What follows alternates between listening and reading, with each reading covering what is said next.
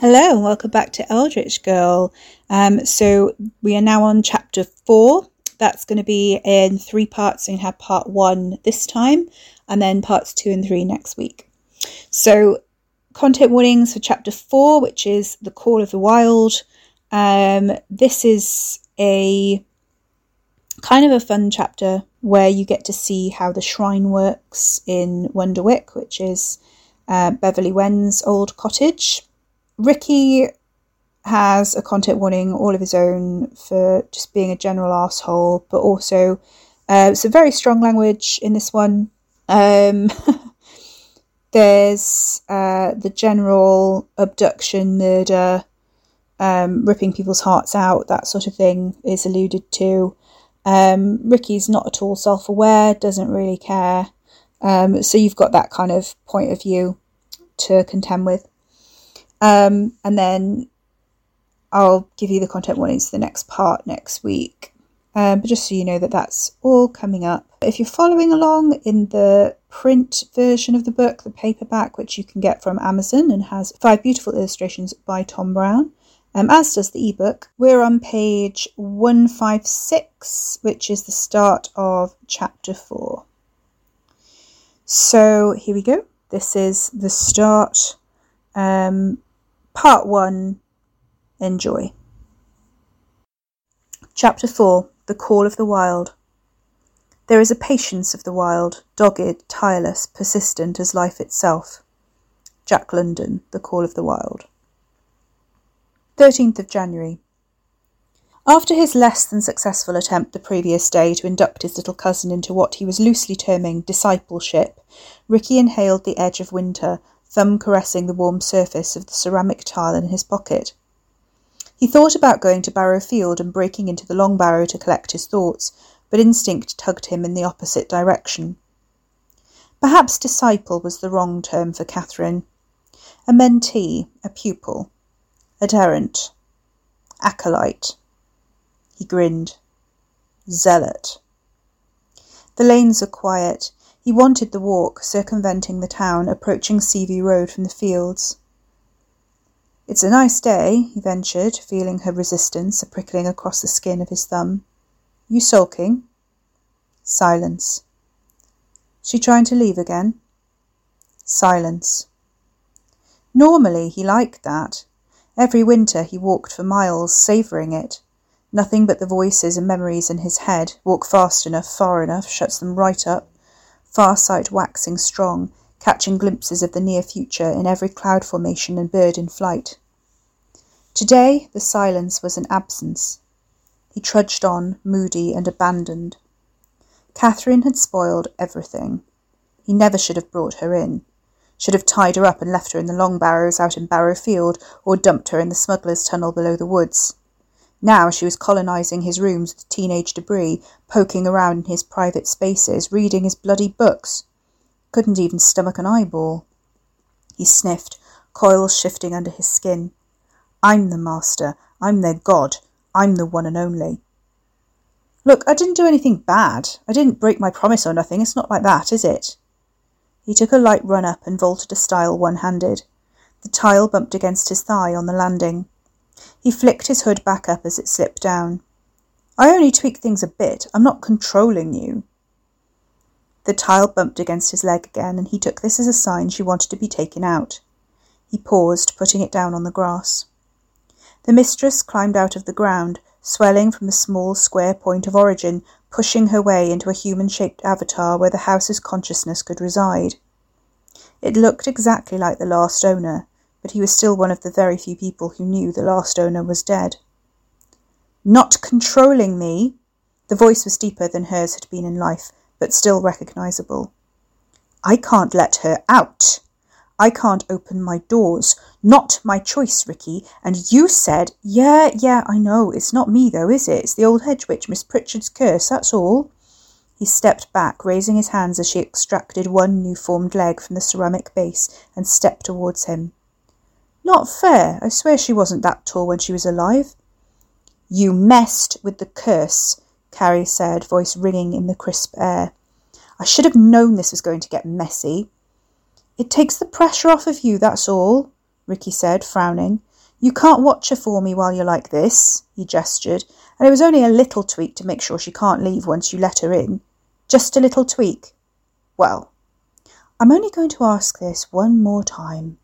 Whose heart is up my chimney? He shrugged. Some woman I found in a car park. Carrie towered over him. You utter cunt! Oi! He took a few more steps back, knowing unless he changed there was nothing he could do in this form, not against a seven foot ceramic and brick woman with the condensed force of a seven bedroom house. What'd you call me that for? What the hell is wrong with you? You're deranged.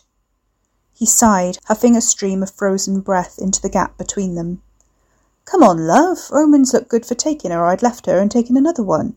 It's fate. It's not personal. And it worked.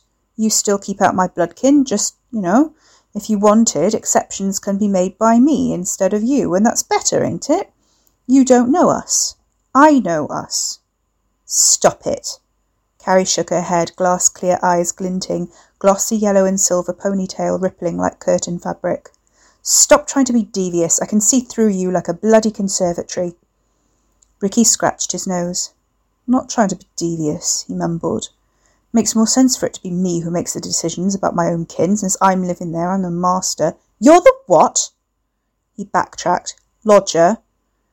Carrie's plaster face was smouldering hot iron red, wood burner smoke purling from her nostrils.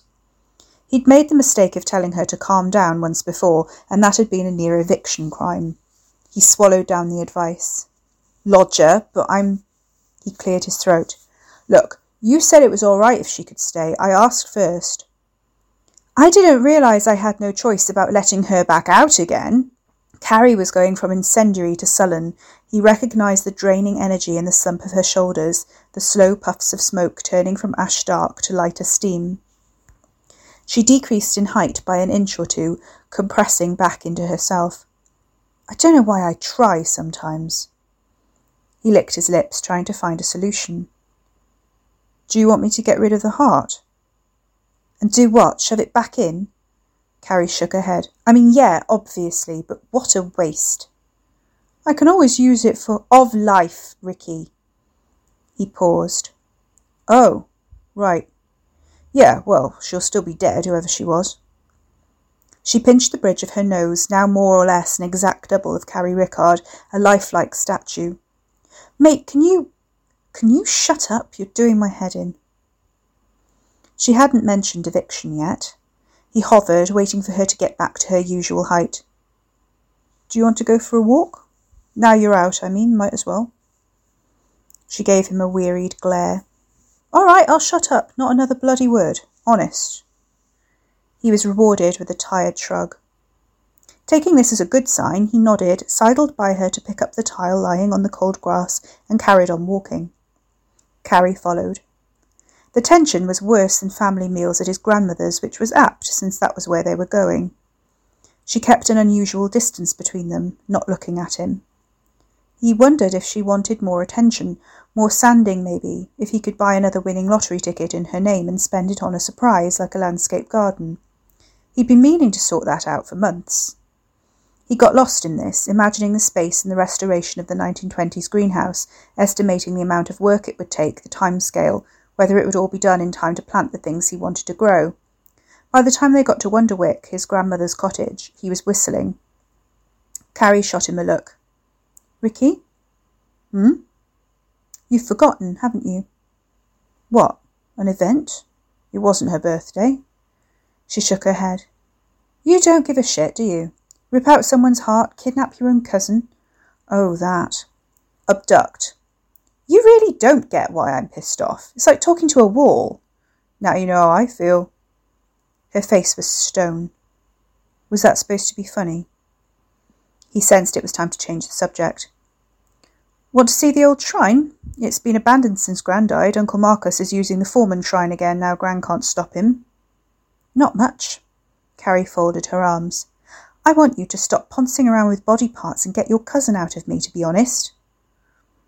Did that mean she wanted to be just his again? She wasn't hoping for Catherine to stay. She didn't want things to change either. He couldn't help the lurch of happiness manifesting itself in a broad grin. Yeah? You want her gone too? Carrie sighed. Yeah, yeah, there's nothing I love better than it being just us. What's this shrine thing you want me to see? He paused, leaning against the dry stone wall, chest squirming. Why'd you say it like that? What? Like it's not the thing you love best, like I'm not enough for you. Carrie blinked. Oh my God. Yes, my child? She froze for a second, fighting it, then burst out laughing. Prick! She swallowed her amusement and cocked her head. Some god you are. I seem to remember having to rescue you last time your parents had you chained to a kitchen chair. Ricky shifted, insides lurching. I wasn't expecting that. Dad got me unawares, that's all. Has he still got the weird ointment, whatever it was he used on you? Probably. I, uh, I've been avoiding them, tell you the truth. He was mumbling, for a brief irrational moment afraid Gran would overhear. He remembered she was dead. He'd finally had it in him to kill her, but he didn't raise his voice. I don't think they told no one else about it. Dad's got it tucked away for their use only, I'd bet. Otherwise the others wouldn't be half as scared of me. I don't like your dad very much. Carrie studied him, making him strangely uncomfortable.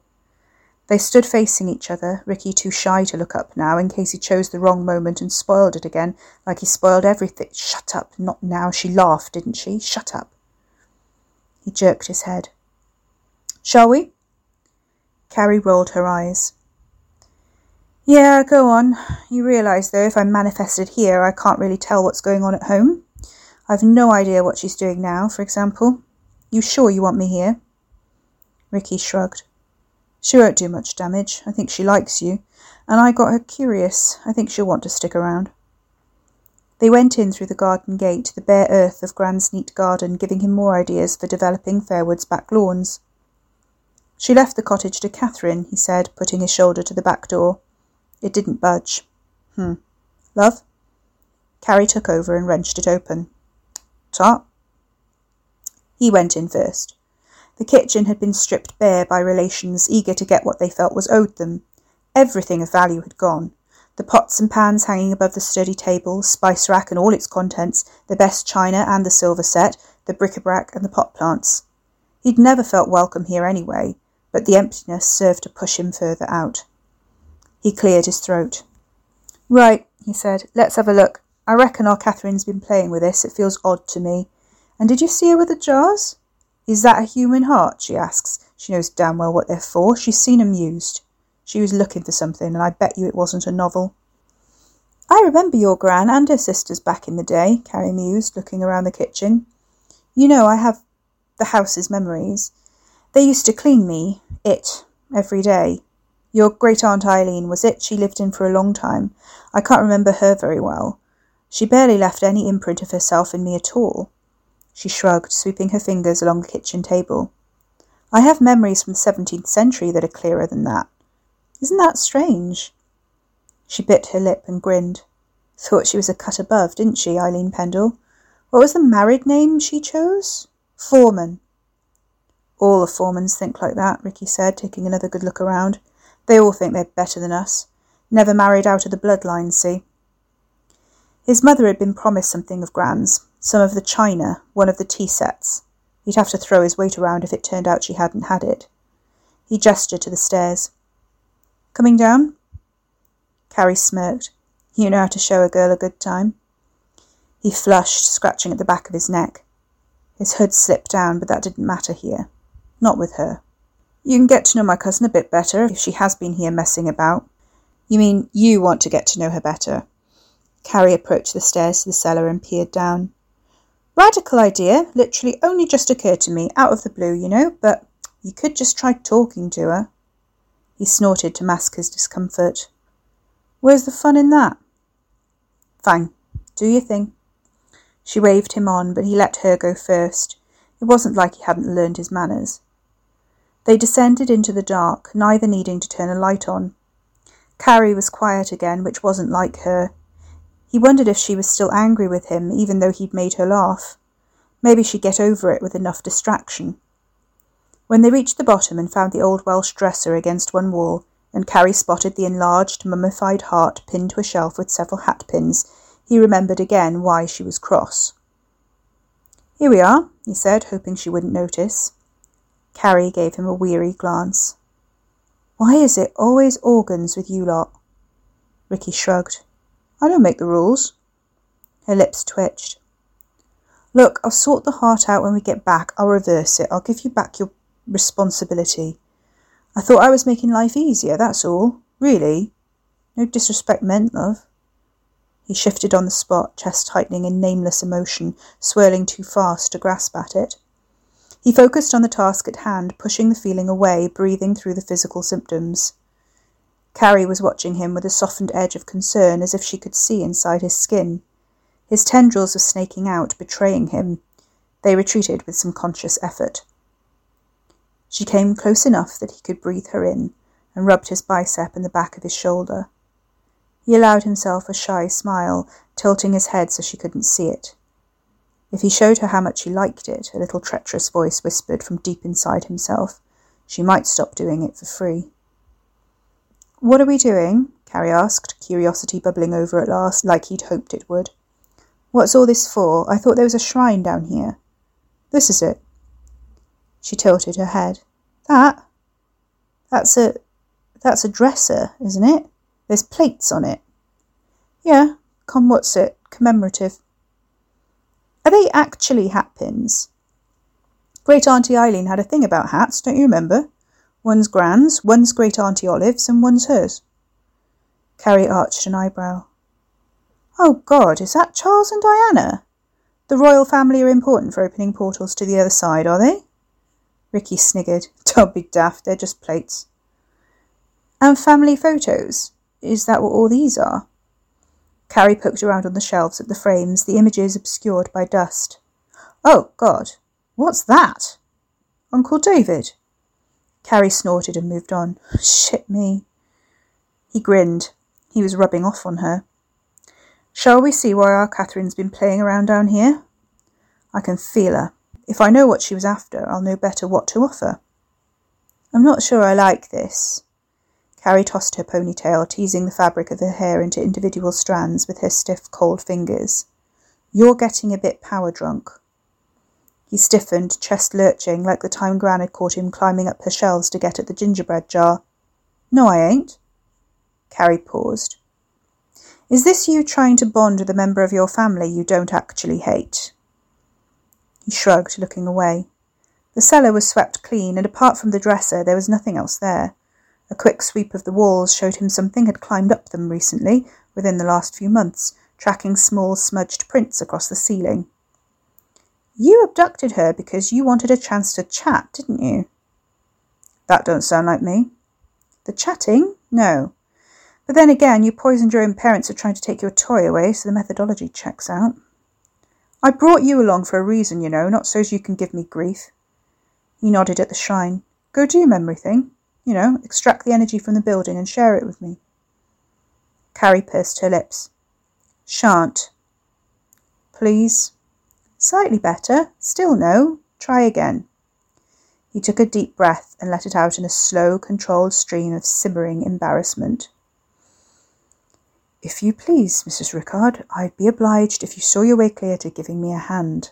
He shook his head and added, so low he hoped she wouldn't hear, Some people think I'm a god, you know. Some people need a good culling, which is why I'll help you. The fewer of your relatives there are in the world, the better for everyone, quite frankly. Carrie paused. And if I do this, when we get home, that heart up my chimney is gone, right? Cross mine. She snorted. Okay, Please don't do it again. Promise. Carrie crossed to the wall beside the dresser and pushed herself into the corner it made, taking on the wood and brick aspects of the cottage and folding her frame into a sharp right angle. She pressed in, melting into the wood grain on one side and the brick on the other. He waited while she communed with the cottage for a while, building to building, extracting the memories in its bricks and mortar. He couldn't tell where the avatar ended and the cottage began. He fidgeted. Ripping memories right out of the brick. Imagine that. She was sucking them out the way he drank auras and energies down in his beautiful form, the way he swallowed eyeballs in this one. It was more efficient, more elegant the way she did it. He wasn't sure how that made him feel, but he didn't like it. Finally, she pulled back. Shit, that was insane. She moulded herself back into a more human, less geometric form. Ricky wasn't sure which he liked best. The angles reminded him strongly of Fairwood when the dusk fell and part of her was engulfed in shadow. Right. Carrie held out her hand, and he took it immediately, eager for the polished touch of wood and silky paint against his own palms. Her cold fingers locked around his wrist, and he moistened his lips, adjusting his stance. That good, is it? Pretty good. I got most of the cottage's memories. It can see quite a way up and down the road. I'm guessing you only want the ones Katie's in. The vibrations through his arm were hot, like wafts from an oven. With the heat came pictures, moving, stuttering, layered, dancing in front of his eyes. His head pounded, sinuses pranging painfully with a build-up of pressure. He siphoned through the pictures she channeled to him, and when he came to the one he wanted, he smiled through gritted teeth and let it unravel like a ribbon.